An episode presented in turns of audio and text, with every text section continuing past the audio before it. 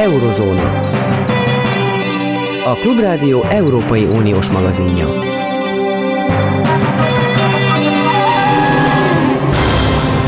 Jó napot kívánok, itt Zentai Péter beszél. Nukleáris erőművet foglalt el Oroszország Ukrajnában Európa egyik legnagyobb ilyen létesítményét, és emel létesítmény körül harcok vannak. Nukleáris. Ez a szó a legdermesztőbb az egész háború ideje alatt, mely szót maga javára használ ki mind a nyugati, mind az ukrán narratíva, mind az orosz narratíva, olyannyira, hogy az orosz narratívában a minap szerepelt a nukleáris fegyver, mint esetlegesen bevetendő eszköz. Mit szól mindehez, és hogyan értékeli a nukleáris szónak a tartalmi és a formai jelentőségét a háború kapcsán a Németországban is tekintének örvendő magyar biztonságpolitikával foglalkozó professzor Dunai Pál. Szervusz, Pali! Szervusz, Péter!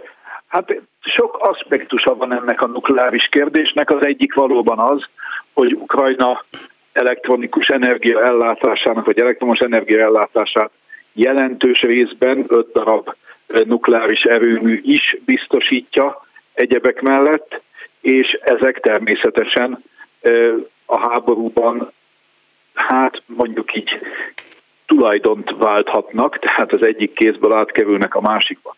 Ez az erőmű, amit jelenleg elfoglaltak az orosz csapatok Zaporizsében, ez valóban egy hat reaktorblokkból álló nagyon nagy méretű erőmű, következésképpen nagy a jelentősége, és hát a veszély az volt, hogy valamilyen nukleáris szivárgás elkezdődhet. Valóban tűz volt az erőmű közelében, és az egyik reaktorblokkot a hat közül le is kapcsolták biztonsági okokból. Úgy tűnik azonban, hogy ez most határozottan orosz kézre került, és ezzel a probléma mondjuk így átmenetileg megoldódott. Reméljük, hogy nem kezdődnek újabb harcok és küzdelmek.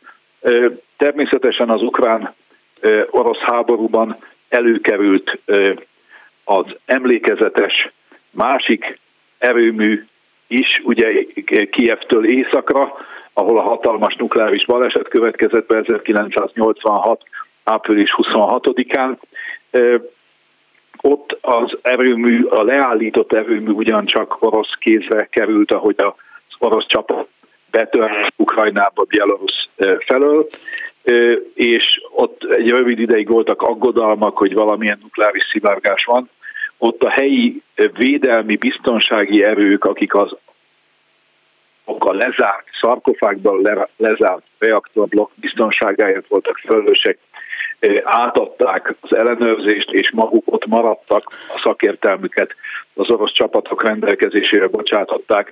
Érthető módon senki nem akar még egyszer ott bármilyen problémát.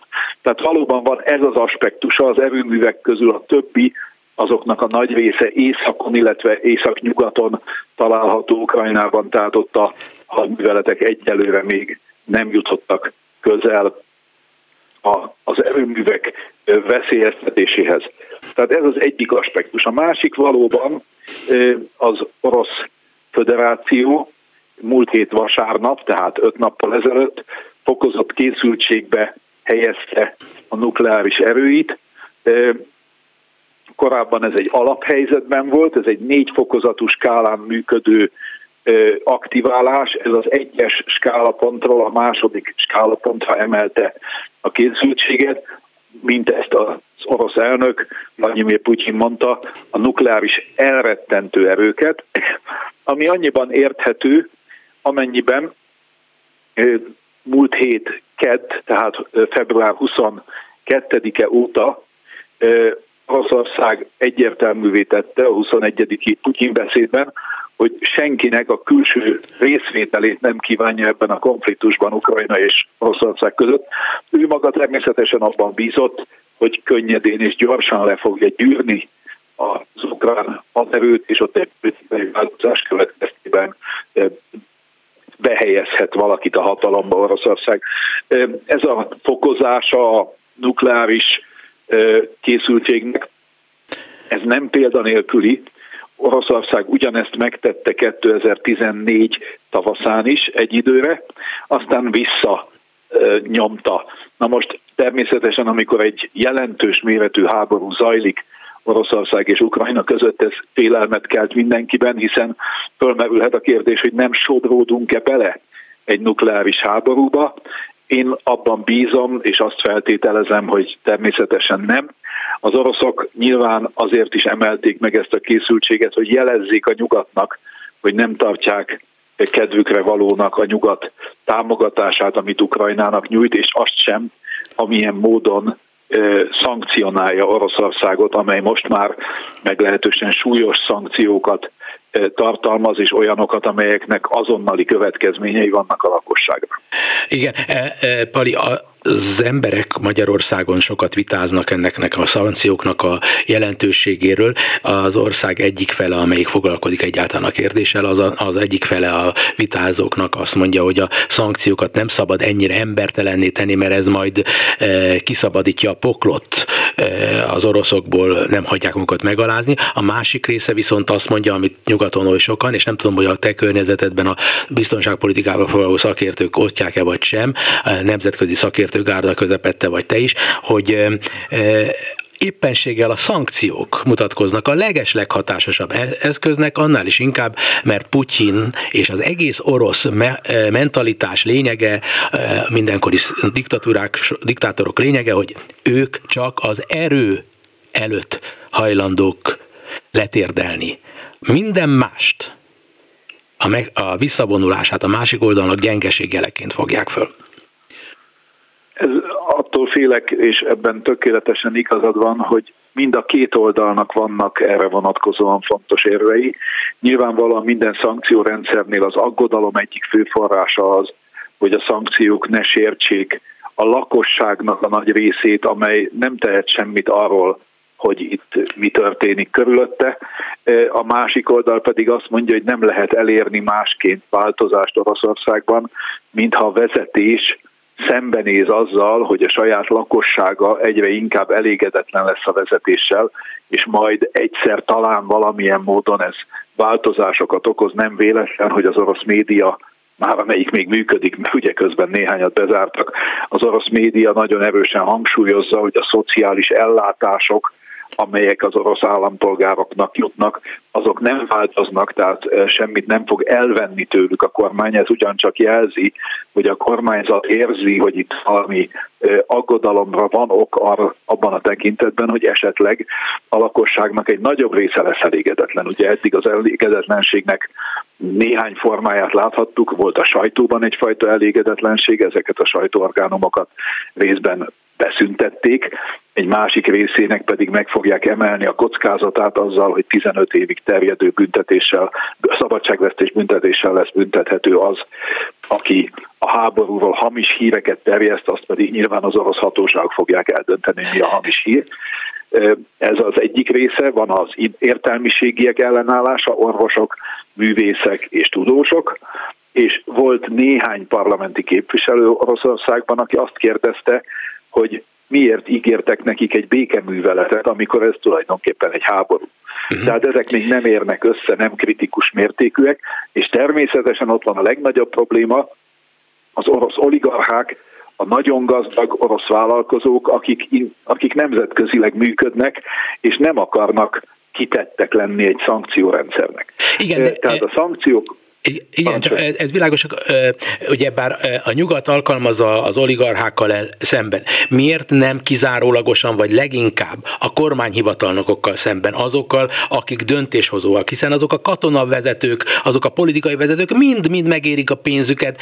Nem tudom, hogy mi a beállítottságot, hogy az oroszoknak adsz-e valamiben igazat vagy sem. Én, ez mindenkinek szabad ízlésvilágához tartozik, de én egészen nyilvánvalónak tartom, mert minden diktatúrában ez van, Venezuelától Mexikótól Nicaraguáig, hogy az oroszokig és a magyarokig is, hogy mindegyiknek a gyereke nem Vladivostokban meg Moszkvában tanul, hanem Párizsban, Londonban, New Yorkban, és mindegyik az dekadens nyugaton tartja a vagyonát. Hát azokat kell lefülelni. Mit most ezek a néhány pénzemberről van szó? Hát nem azok a, a döntő. A Putyin, környezete, külügyminisztere, stb. stb. Ezeket kell lefülelni. Ezekkel miért nem lehet csak szankciókat alkalmazni? Hát egy egy, részük ellen elkezdődött a szankció alkalmazás. Kis részükkel szemben. Ugye Vladimir Putyin és Szergej Lavrov is elbúcsúzhatnak a külföldön levő vagyonelemeiktől legalábbis. Ami, amit utána tudnak nézni, aminek tudják, az, hogy hát, hol vannak, igen. Kinek aminek, a ami azonosítható. Itt ugye, itt ugye van egy kétérű dolog. Ugye nyilván próbáltak az elmúlt hetekben készülve erre a háborúra vagyonelemeket kimenteni. Nyilván az, ingos, az ingatlanok, amelyek Londonban, New Yorkban vagy a, vagy a Costa Traván találhatók, azok esetleg áldozatul eshetnek ennek. Tehát növelték azoknak a számát, akik a szankciós listán szerepelnek. Itt van azonban egy nagyon komoly probléma, és ez a komoly probléma a jogállamisággal függ össze. Vannak emberek, akik Vladimir Putyin vagyon elemeinek egy részét az ellenőrzésük alatt vagy a nevükön tartják nyugaton milyen alapon lehet velük szemben szankciókat alkalmazni, pusztán azon a feltevésen alapulva, hogy tudjuk, hogy ő jó barátja Vladimir Putyinnak. Ez egy meglehetősen nehéz történet, mert itt végtelen jogi eljárások kezdődhetnek, és ezek az emberek okkal és joggal fogják azt mondani, hogy én kérem szépen, én Putyin szakácsa voltam, nekem hagyják békén a vagyonomat. A másik azt mondja, hogy én egy híres zenész vagyok, és azért van külföldön vagyonom, mert sokat kerestem. Mert a, mert a szakács és a művész és a sofőr az közismerten 10-20-30 milliárd dollárokat szokott félretenni, mert a szülők bizonyára takarékosságból nekik gyűjtötték ezeket a pénzeket. Magyarországon is vannak olyanok, akik abból vesznek villát, amit a szüleiktől kapnak. Igen, igen, igen, sofőrök is vannak, igen. Tehát ez egy, ez, egy, ez, egy, ez egy jogállami értelemben nagyon nehéz történet. Bővült a szankciós lista, sok esetben az utazási, lista, utazási tilalmi listára is fölkerültek emberek. Ez a, pont Putyin és Lavrov esetében ezt nem tették meg a nyugatiak érthető módon, hiszen ezzel a két emberrel a kapcsolat fenntartása nélkülözhetetlen lehet egy konfliktus megoldási folyamatban.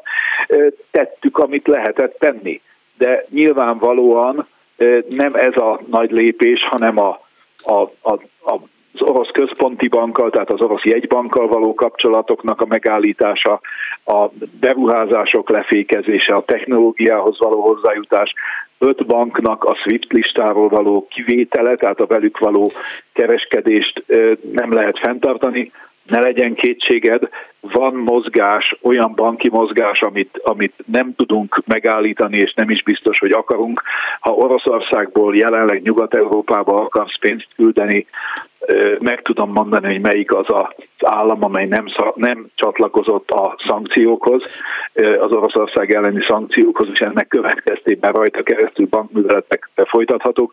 Az az ország, amely nem orosz barátország, azért, csatla, azért nem csatlakozott, mert tart attól, hogy ő fog szembenézni tovább. Melyik, melyik, melyik, melyik országról beszél? Csak egy... és, miután ezt, és miután ezt az országot 2008-ban Oroszország megtámadta, ez az ország Grúzia, Értem. Ennek következtében Grúzia érthető módon nagyon óvatosan reagál, tehát ha, ha banki átutalásod van, és van egy jó ismerősöd Grúziában, akkor azért meg lehet oldani. Szóval az én pénzemet innen Magyarországról is jobb a Grúziába viszem, és ez esetleg más magyar embertársaimnak is eszébe jut. Nem, hát csak akkor, hogyha Oroszországgal akarsz üzletelni, vagy orosz vagy, vagy, rokonaid vannak, vagy ismerősök. Vagy Oroszország akkor... adott nekem valami pénzt valamilyen e, erőművér cserébe, vagy valami. Értem? Egyszer valaki adott neked pénzt, és van orosz Értem. kapcsolatod. Jó, hát Magyarország egyébként is ugye jelen van az orosz banki piacon, és jelen is akar maradni, mint ezt a hírekben hallhattuk.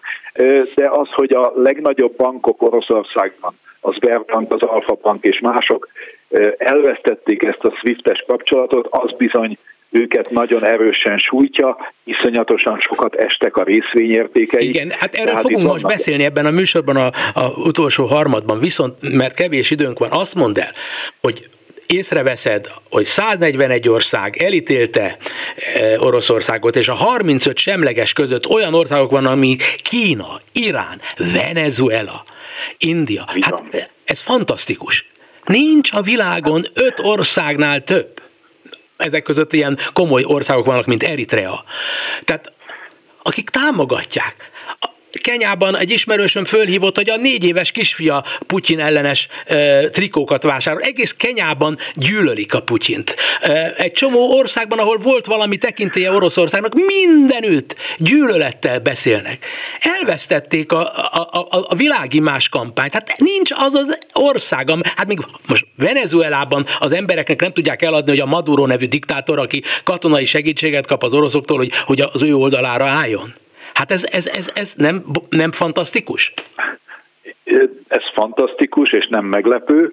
Az ENSZ-nek 193 tagállama van, ebből 141-en szavazták meg az Oroszország ellenet, ellen irányuló határozatot az ENSZ közgyűlésében hétfőn, ha jól emlékszem. Igen, ez így van. 141, 35-en tartózkodtak, köztük India és Kína, de ez nem meglepő, mert ők már előző héten a biztonsági tanácsban is tartózkodtak, majd öten szavazták meg, ugye Oroszország, Bielorusszia, Eritrea, Észak-Korea és Szíria, tehát olyanok, akik vagy maguk is latorállamok, vagy pedig teljes mértékben függésben vannak Oroszországtól, hát Bashar al-Assadnak nincs jelenleg módja arra, hogy... Az maga Oroszország. Szíria, mondjuk ki, hogy Szíria maga Oroszország. Meg van szállva. Belarus maga De... Oroszország. Meg van szállva. Nincsenek országok. Van, de az is, az is hozzátartozik, hogyha összeadjuk ezeket a számokat, ez csak 181 és a 193 tagállam közül 12 nem vett részt a szavazásban, már pedig azok is olyan államok, De ennek nincs jelentősége, annak van jelentős, hogy a világ nincs Oroszország az, oldalán. Oroszország ellen abban, van. Abban, ilyen ilyen abban, nem volt még. Abban teljesen egyetértünk, hogy ez egy fordulópont, Oroszország maga kénytelen megérteni azt, hogy ezzel minden határon túlment. Én úgy látom, hogy van egyfajta nagyon kicsi közeledés az álláspontokban. Nem gondolom azt, hogy ki fog törni a világbéke a közeli jövőben, sőt, arra számítok, hogy még sokkal brutálisabbá válik a háború, mert Oroszország azt akarja elérni, hogy a, a, a harcmezőn elért sikerek fényében jobb tárgyalási pozíciója legyen, Látható, hogy az eredeti elképzelése Putyinnak, amely arra számított, hogy virágcsokorral várják az ukránok az orosz haderőt, az tökéletesen elbukott, Ukrajna nemzeti azonossága fokozódik, Oroszország elszigeteltsége fokozódik, és az árat lassacskán Oroszország kénytelen lesz vagy megfizetni, vagy valamit tenni. Na most az a kérdés persze, hogy Putyin vezette Oroszországgal lehet-e megbékélés, vagy ez csak akkor lehetséges, hogyha másnak fogják hívni Oroszország első számú politikusát, mint Vladimir Putyinnak. Ezt nem tudjuk megválaszolni. Vannak pici jelek, amelyek arra utalnak, hogy van egy közeledés a nézetekben, ezek a nézetek még mindig nagyon messze vannak. Tegnap ugye Putyin elmondott négy feltételt, ehhez Szergei Lavrov külügyminiszter hozzátett egy ötödiket, és ezzel szemben van a nyugat, amely azt mondja, hogy két dolgot kell tennie Oroszországnak most, helyre kell állítania Ukrajna területi integritását, beleértve a Donetsk-Luhansk területet, és beleértve a Krimet, és kártérítést kell fizetnie a háborús károkért. Ez a szélső oldala a nyugati álláspontnak. Az orosz álláspont négy dolgot kér, követel, Donetsk, Luhansk megye független államiság, nem Donetsk és Luhansk korábban is orosz közelségben lévő területének, hanem a Donetsk Luhansk teljes megye független államiságának elismerését, a Krim annexiójának elismerését, tehát azt, hogy az Oroszország része volna, a demilitarizációt, a semlegesítést, és azt, és ezt tette hozzá a külügyminiszter, hogy a külföldiek hagyják el Ukrajnát, Na most hát ez egy abszurditás, mert ugye nyilván nem azokra a külföldiekre gondol, hogy arra több ezer egyetemi Igen. hallgatóra, aki Harkivból kénytelen volt visszautazni Indiába, vagy a kínai vállalkozókra, akik sok esetben kis és középvállalkozók, akik Ukrajnában tevékenykednek, hanem nyilván arra gondol, hogy vannak nyugati politikai, katonai tanácsadók, akik Ukrajnát segítik, Igen. és azok távozzanak onnan, tehát le akarják tarolni Ukrajnát politikailag, ha már katonailag úgy látszik, hogy egyelőre a teljes kontrollt Oroszország képtelen megszerezni, jelentős katonai készültség fokozás van Oroszországban, Igen. megjelentek a, a, a, a lőszereket kezdik felrakni a Tupojev 160-as vadászbombázókra, és így tovább, és így tovább. Tehát hosszú távú, nagy távolságra is ható katonai erők, repülőgépek bevetésére készül Oroszország. Nagyon szomorú és nagyon súlyos napok állnak előttünk, pa, ameddig ez valahogy lenyugszik. Nagyon szépen köszönöm neked, és most Ungvári Krisztiánnal folytatjuk egy kicsit történelem leckésen ezt a beszélgetés sorozatot. Minden jót Nonai Pál professzornak Németországban a viszont hallásra. Szerbusz, köszönöm szépen, viszont hallásra. Köszöntöm Mungvári Krisztiánt, megtiszteltetés, hogy velünk van. Egyik oldal azt mondja, tegnap azt mondja a Putyin, hogy neonácik elleni felszabadítás, és Oroszország az nem más, mint Ukrajna, Ukrajna nem más, mint Oroszország. A másik oldal pedig azt mondja, hogy e, tulajdonképpen szerencsétlen Putyint valóban nyugati fasiszták, ukrán és lengyel antiszemiták bántják. Ugye emlékeztetünk arra, hogy Hitlerinek is nevezik sokan nyugaton, én magam is, mindazt, amit Putyin csinál. Ön hogy látja ezt a történelmi hasonlatokkal telített narratíva csomagot? Jó napot kívánok! Jó napot kívánok!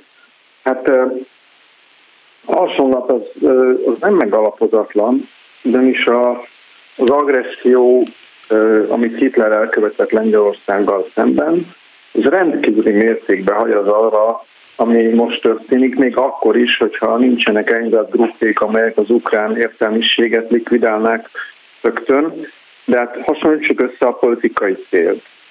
Hitler életterének tekintette Lengyelországot, és ezért foglalta el. Putin pedig azt mondta Ukrajnáról, hogy neki arra van szüksége, hogy gyakorlatilag ez egy bufferállam legyen, amelyik önálló cselekvésre igazából katonailag nem képes. Ezt mi próbáljuk, hogy is mondjam, elemezni egy kicsit, hogy mit jelent ez az ottan élők szempontjából.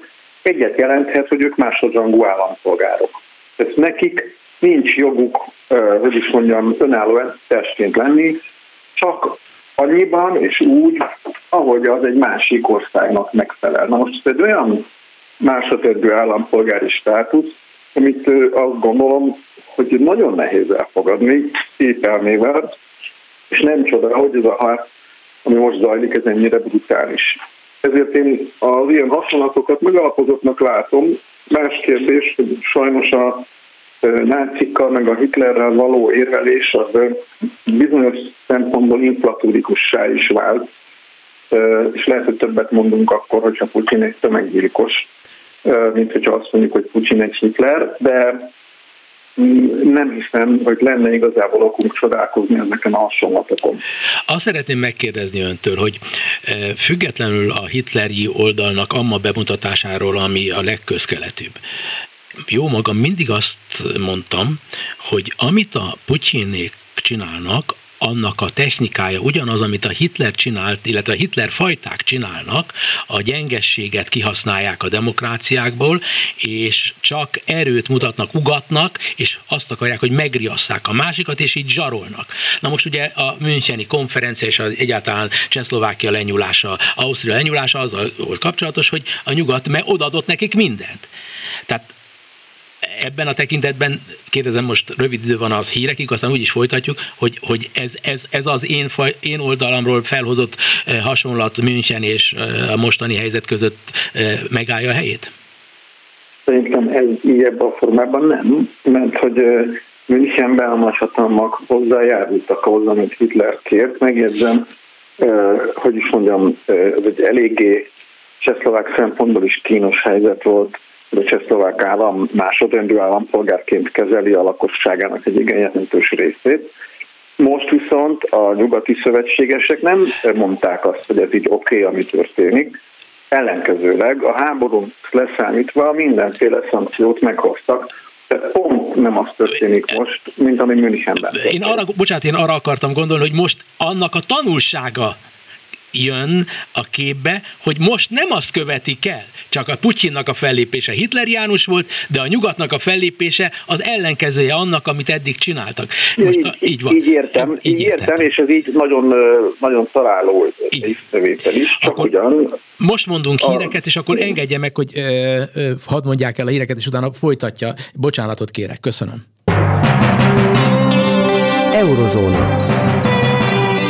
A Klubrádió Európai Uniós magazinja.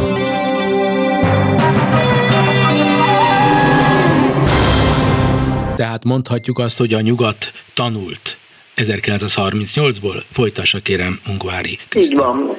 Azt gondolom, hogy ezek a tanulságok nagyon, nagyon élővé váltak, de hozzá kell tennem, hogy azért itt is többször kellett ezt a leckét átvenni, mert hogy Putyinnak nem ez az első ilyen húzása.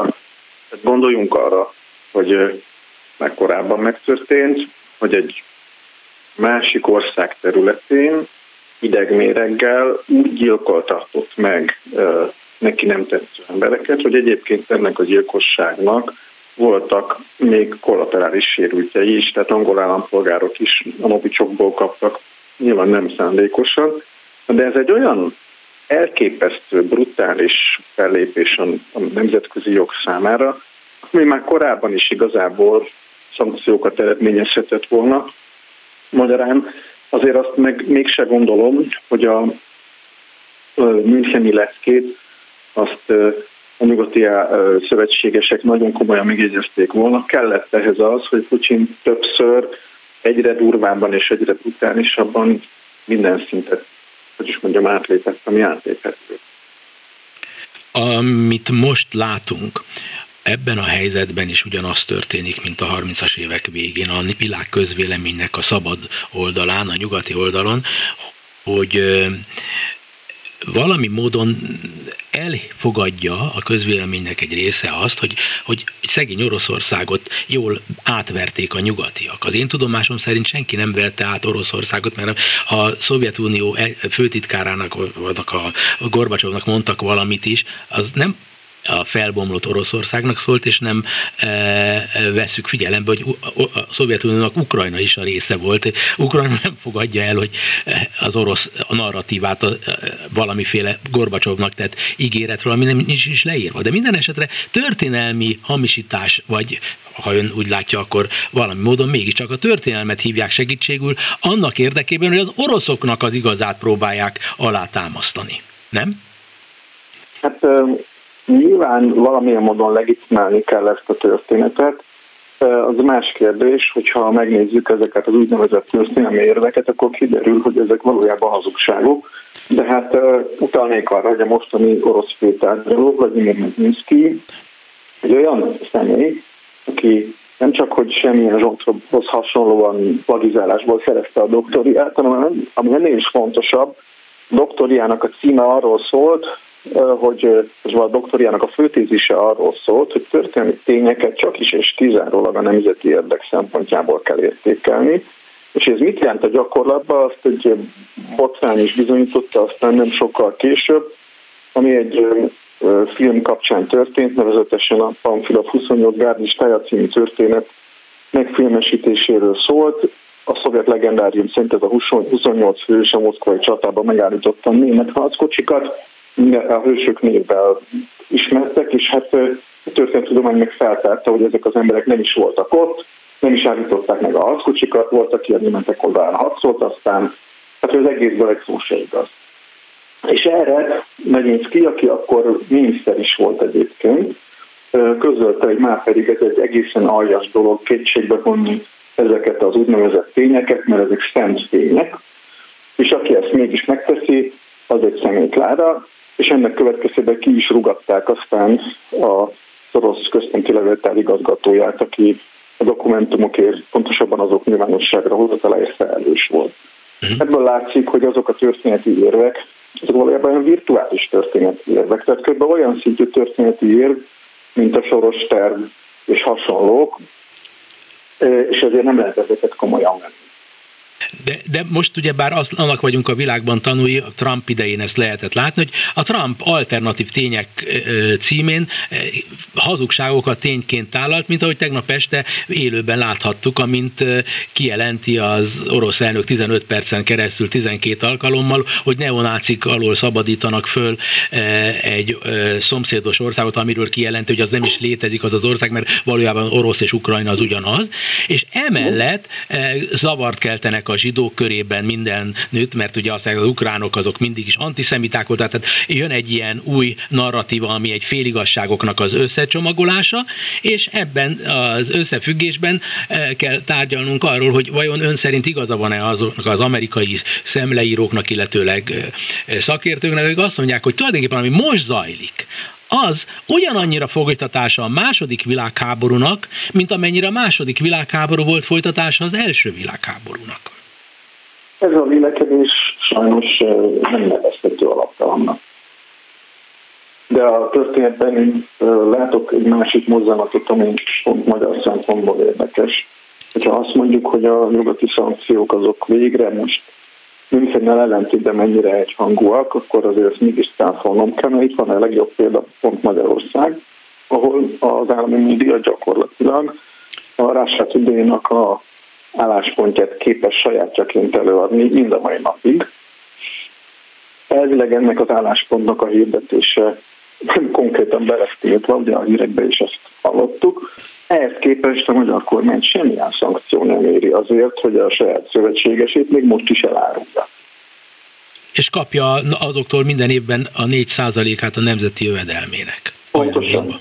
Pontosan, tehát itt ö, ö, azt kell mondjam, hogy a nyugati szövetséges reakciója még lehetne sokkal határozottabb is annál, mint amilyen eddig volt.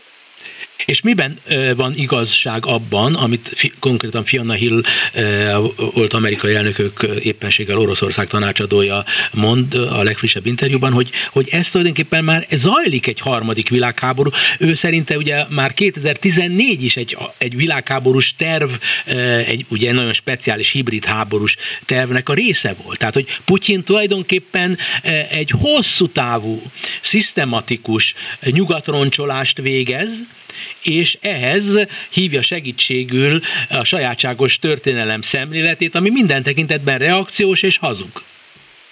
Pontosan így van, de hát Clausewitz óta tudjuk, hogy a háború a politika folytatása más eszközökkel, és Clausewitz ugyanakkor még nem tudta, hogy mi a hibrid hadviselés, de a, hogy is mondjam, most már ezt tudjuk, és hát maga az orosz vezérkar főnöke az, aki leírta azt egy tanulmányában, hogy az a típusú hibrid hadviselés, ami hadüzenetet nem tartalmaz, de például az interneten terjesztett álhíreket, bombasztó propagandát igen, az teljes mértékben egyet, egyenértékű a fegyveres beavatkozással.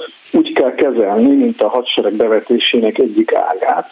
Ennek megfelelően is van szervezve az orosz haderő. Tehát ebben az értelemben kicsit félrevezető az, hogy mikor beszélünk háborúról és mikor nem, mert a háború egy része nem látványos. Az, amikor csak a dezinformáció zajlik, és nem törödnek a fegyverek. Pedig az is háború. Pontosan így, és ennyiből ez az analízis azt gondolom teljesen megfelel a valóságnak ha szabad ezt még folytatni, ugye az oroszok mindent megtettek annak érdekében, hogy Donald Trump legyen az elnök, illetőleg, hogy a Brexit létrejöjjön, amivel a nyugatot roncsolta, és sikerült valami módon eh, megetetni valamilyen oknál fogva Donald Trumpot, hogy, hogy azt ne is érdekelje Ukrajna. Biztos azt mondta, hogy magánbeszélgetésben vagy közvetettem mindig mondta a sülébe, hogy, hogy hát Ukrajna az nem is létezik, az tudja elnök úr, hát ez, az, az, az, az, azok mi vagyunk, hát ez egy abszurditás, és ezt nagyjából el is fogadta Donald Trump. Tehát ez a része a dolgoknak, hogy 2016 és és 20 között mi történt? Hogy tudni, semmi nem történt, csak az oroszok azt csináltak Ukrajnában, amit akartak. Az önmagában véve igaz, hogy, hogy itt az elmúlt év, 1914 e, óta folyamatosan zajlik háború. Hát igen, így van. Uh-huh akkor ön, ön most ezek fényében azt, amit lát, hogy tudnék a világ közvéleményét mégse sikerült az oroszoknak azért megnyerni, sőt, inkább arról van szó a, na, a napi szinten, hogy, hogy egyre jobban lelepleződik mindaz, amit ön mond. Akár a mi hazánkban is egyre jobban lelepleződik, de globális méretekben. Akkor ez nem, ön, el, nem ad ön számára valamiféle optimizmust, hogy végül is ez a hibrid gondolat, ezért ez, ez, ez ez azért nem, nem szükségszerűen fog elvezetni győzelemhez, sőt, elképzelhető, hogy vereséghez fog vezetni a rossz oldal szemszögéből nézve. Szerintem rossz a kérdés, mert hogy egyrészt ezt a háborút hosszú távon az orosz fél biztos, hogy el fogja veszíteni, ez nem lehet kérdéses. Azért, mert 40 milliós országot, ami jóval nagyobb területen van ráadásul, mint Magyarország, képtelenség hosszú távon szolgaságban tartani. Ehhez az kellene, hogy az orosz fél oda mondjuk egy egy-két millió fős megszálló erőt vezényeljen tartósan és folyamatosan. Ez kulturális okokból se fog egészen menni, ugyanis szemben mondjuk Szíriával, vagy olyan helyekkel, ahonnan a levegőből le lehet bombázni és le lehet gyilkolni a helyi lakosokat, itt ez ugyanaz a kultúrkör, a megszálló pontosan érti a megszállott nyelvét, vagy legalábbis nagyon nagy részben, plusz még a saját rokonairól is van adott esetben szó. Tehát ez, ezek után, amit a orosz hadsereg tett, ez, ez hosszú távon nem működik. Másrészt viszont a hibrid hadviselés az köztünk lesz, köztünk marad, nem fog eltűnni, ugyanúgy, mint az influenza sem, mert hogy ez a, hogy is mondjam, az élet része, hogy addig, amíg a árduc és a gödöje nem egymás mellett békésen legelés, addig hibrid hadviselés is lesz, és ez nem fog változni. Itt tartunk. Ungvári Krisztiánnak köszönöm, hogy velünk volt. A viszonthallásra. Viszonthallásra. Más szintén ugye a közvélemény számára rendkívüli beszéd téma, hogy megfagyunk mi magyarok, ha nem kapunk orosz gázt. Kérdezem Brückner Gergely kollégámat, csodálatos írásait olvashatják, azt hiszem mostanában elsősorban a Telexen, korábban az Indexen, azt megelőzően a figyelőben, hogy hogy ez, ez legenda, ami, ami jól hangzik, vagy pedig csak a magyarok fagynak meg, ha nem kapnának gázt. És ki mondja azt, hogy nem kaphatnak gázt? És hogy egyáltalán ez a uh, hihetetlen fölturbózása a gáz problematikának, mint a non plus ultrája a magyar politikai önállóságnak, ezt, ezt te mennyire tartod egy, egy reális narratívának?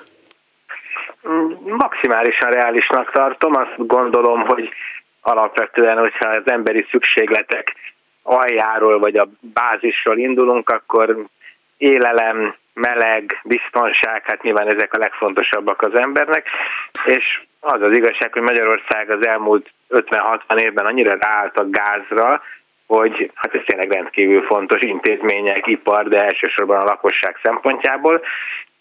Annyira azért nem reménytelen a helyzet, hogy teljesen Oroszországtól függenénk, a magyar gázfogyasztásnak kb. 20%-a még mindig hazai termelésből előáll, kb. 10%-ot egy hosszú távú szerződés alapján kapunk Horvátországból egy LNG terminálból, de a maradék 70% az nagyjából hát orosz molekula, a különböző csatornákon jön be, Szerbia felől leginkább, Ausztria felől, most Ukrajna felől egyáltalán nem, de már korábban is kevésbé, még esetleg Szlovákia felől. Ha esetleg ez a nem úgy néz ki, mintha ez most rövid távon megállna ez a szállítási kapcsolat, akkor ugye biztos, hogy korlátozásokat kellene bevezetni. Ezt a szezont, ezt a tél, ugye mindig a téli szezon a, a, a legnehezebb, mert a lakossági fogyasztás zöme akkor jelentkezik. Az iparban, műtrágyagyártásban ott nem csak télen fogyasztunk földgáz, de minden esetre ezt a szezont szinte biztosan túléljük komolyabb zavar nélkül, a tárolókban is van még gáz, meg egyenlőre jön is a gáz, akkor nagyon nagy probléma lenne, ha úgy futnánk neki mondjuk egy következő téli szezonnak, hogy egyáltalán nem jönne orosz gáz, hát akkor jönnének azok a különböző korlátozások, hogy először nyilván az ipari létesítményeket kell lekapcsolni, esetleg lehet lakossági fogyasztás korlátozás.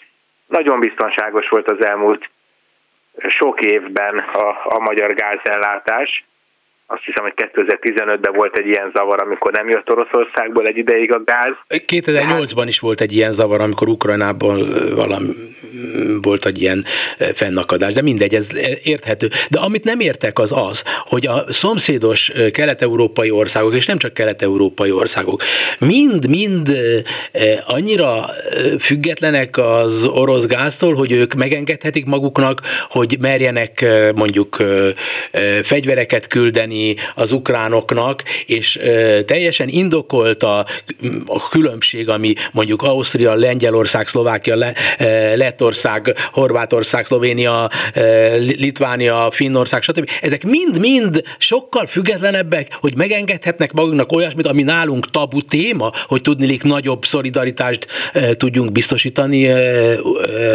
Ukrajnának? Igen, hát én, tehát én személyesen semmiképp sem gondolom azt, hogy egy gazdasági, akár egy erős gazdasági függés miatt minden morális meg szolidaritási kérdést is sútba kéne dobni, tehát természetesen egyáltalán nem gondolom azt, hogy ha a, szem, a személyes anyagi érdekeink mondjuk Oroszországhoz kötnek bennünket, akkor kívülállóként kell viselkedni. Különböző az egyes országok helyzete, nem sokkal jobb egyébként a környezet.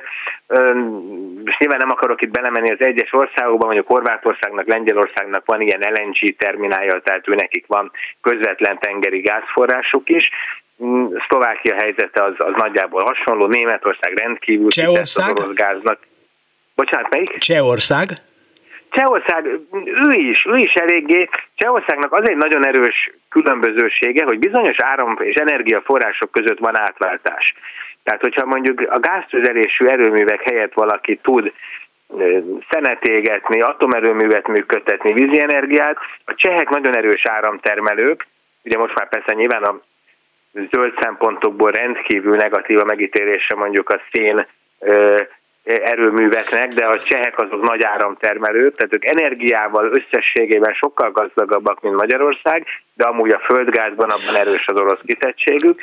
Németországban ugye nagyon súlyos helyzetben, mert ők a annyira orosz gáz mellett tették le a voksukat azzal, hogy nagyon határozottan és nagyon pozitív klíma szempontból nagyon pozitív módon ugye a a, a szenet azt teljesen tiltólistára tették, és más megfontolásból, mert ugye kibocsátás szempontjából az atom nem rossz, az inkább biztonsági szempontból rossz, de az atomot is zárják.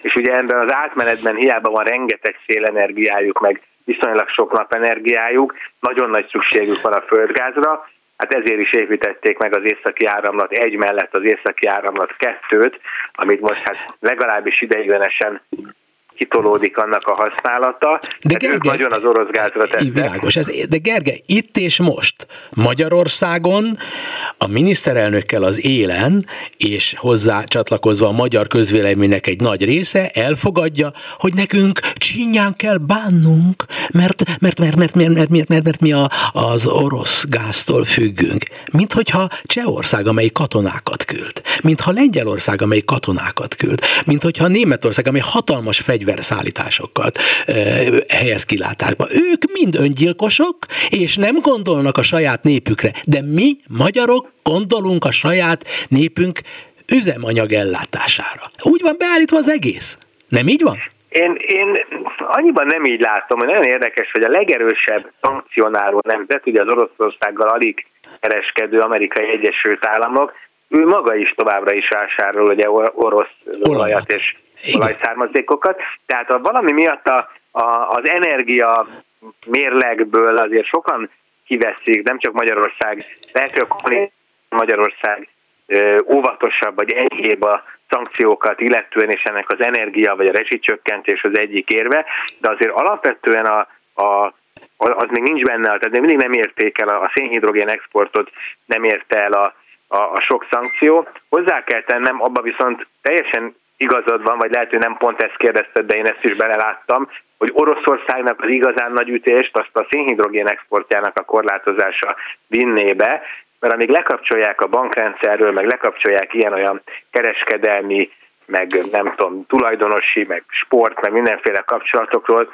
az is fáj, de ez az ország ez naponta egy milliárd euró körüli bevételt szerez szénhidrogénből, tehát mm, nem, Oroszország még így is egy szegény ország, de gyakorlatilag hát ez a költségvetésének a messze legnagyobb eleme, és ezeknél a magas áraknál, ami részben a geopolitikai feszültség miatt kialakult, ennél egészen extra, tehát gyakorlatilag mind olajból, mind földgázból 170-180 milliárd eurót keres évente, alapvetően ezt dollárba szokták számolni, tehát helyesebb, hogyha dollárba mondom, de hogyha ezt összeadjuk, akkor ilyen naponta kijön ez a bizonyos 1 milliárd dollár, nagyjából ugyanaz, mint az 1 milliárd euró, Hát ez egy olyan forrás ennek az országnak, hogy ameddig ez nem tűnik meg, addig hát azért valójában nehéz térdre kényszeríteni még Oroszország gazdaságát se. Az már egy további kérdés, hogyha Oroszország gazdaságát térdre kényszerítjük, akkor azzal a hát a hadi helyzet is megváltozna, vagy Putyin pozíciója megváltozna,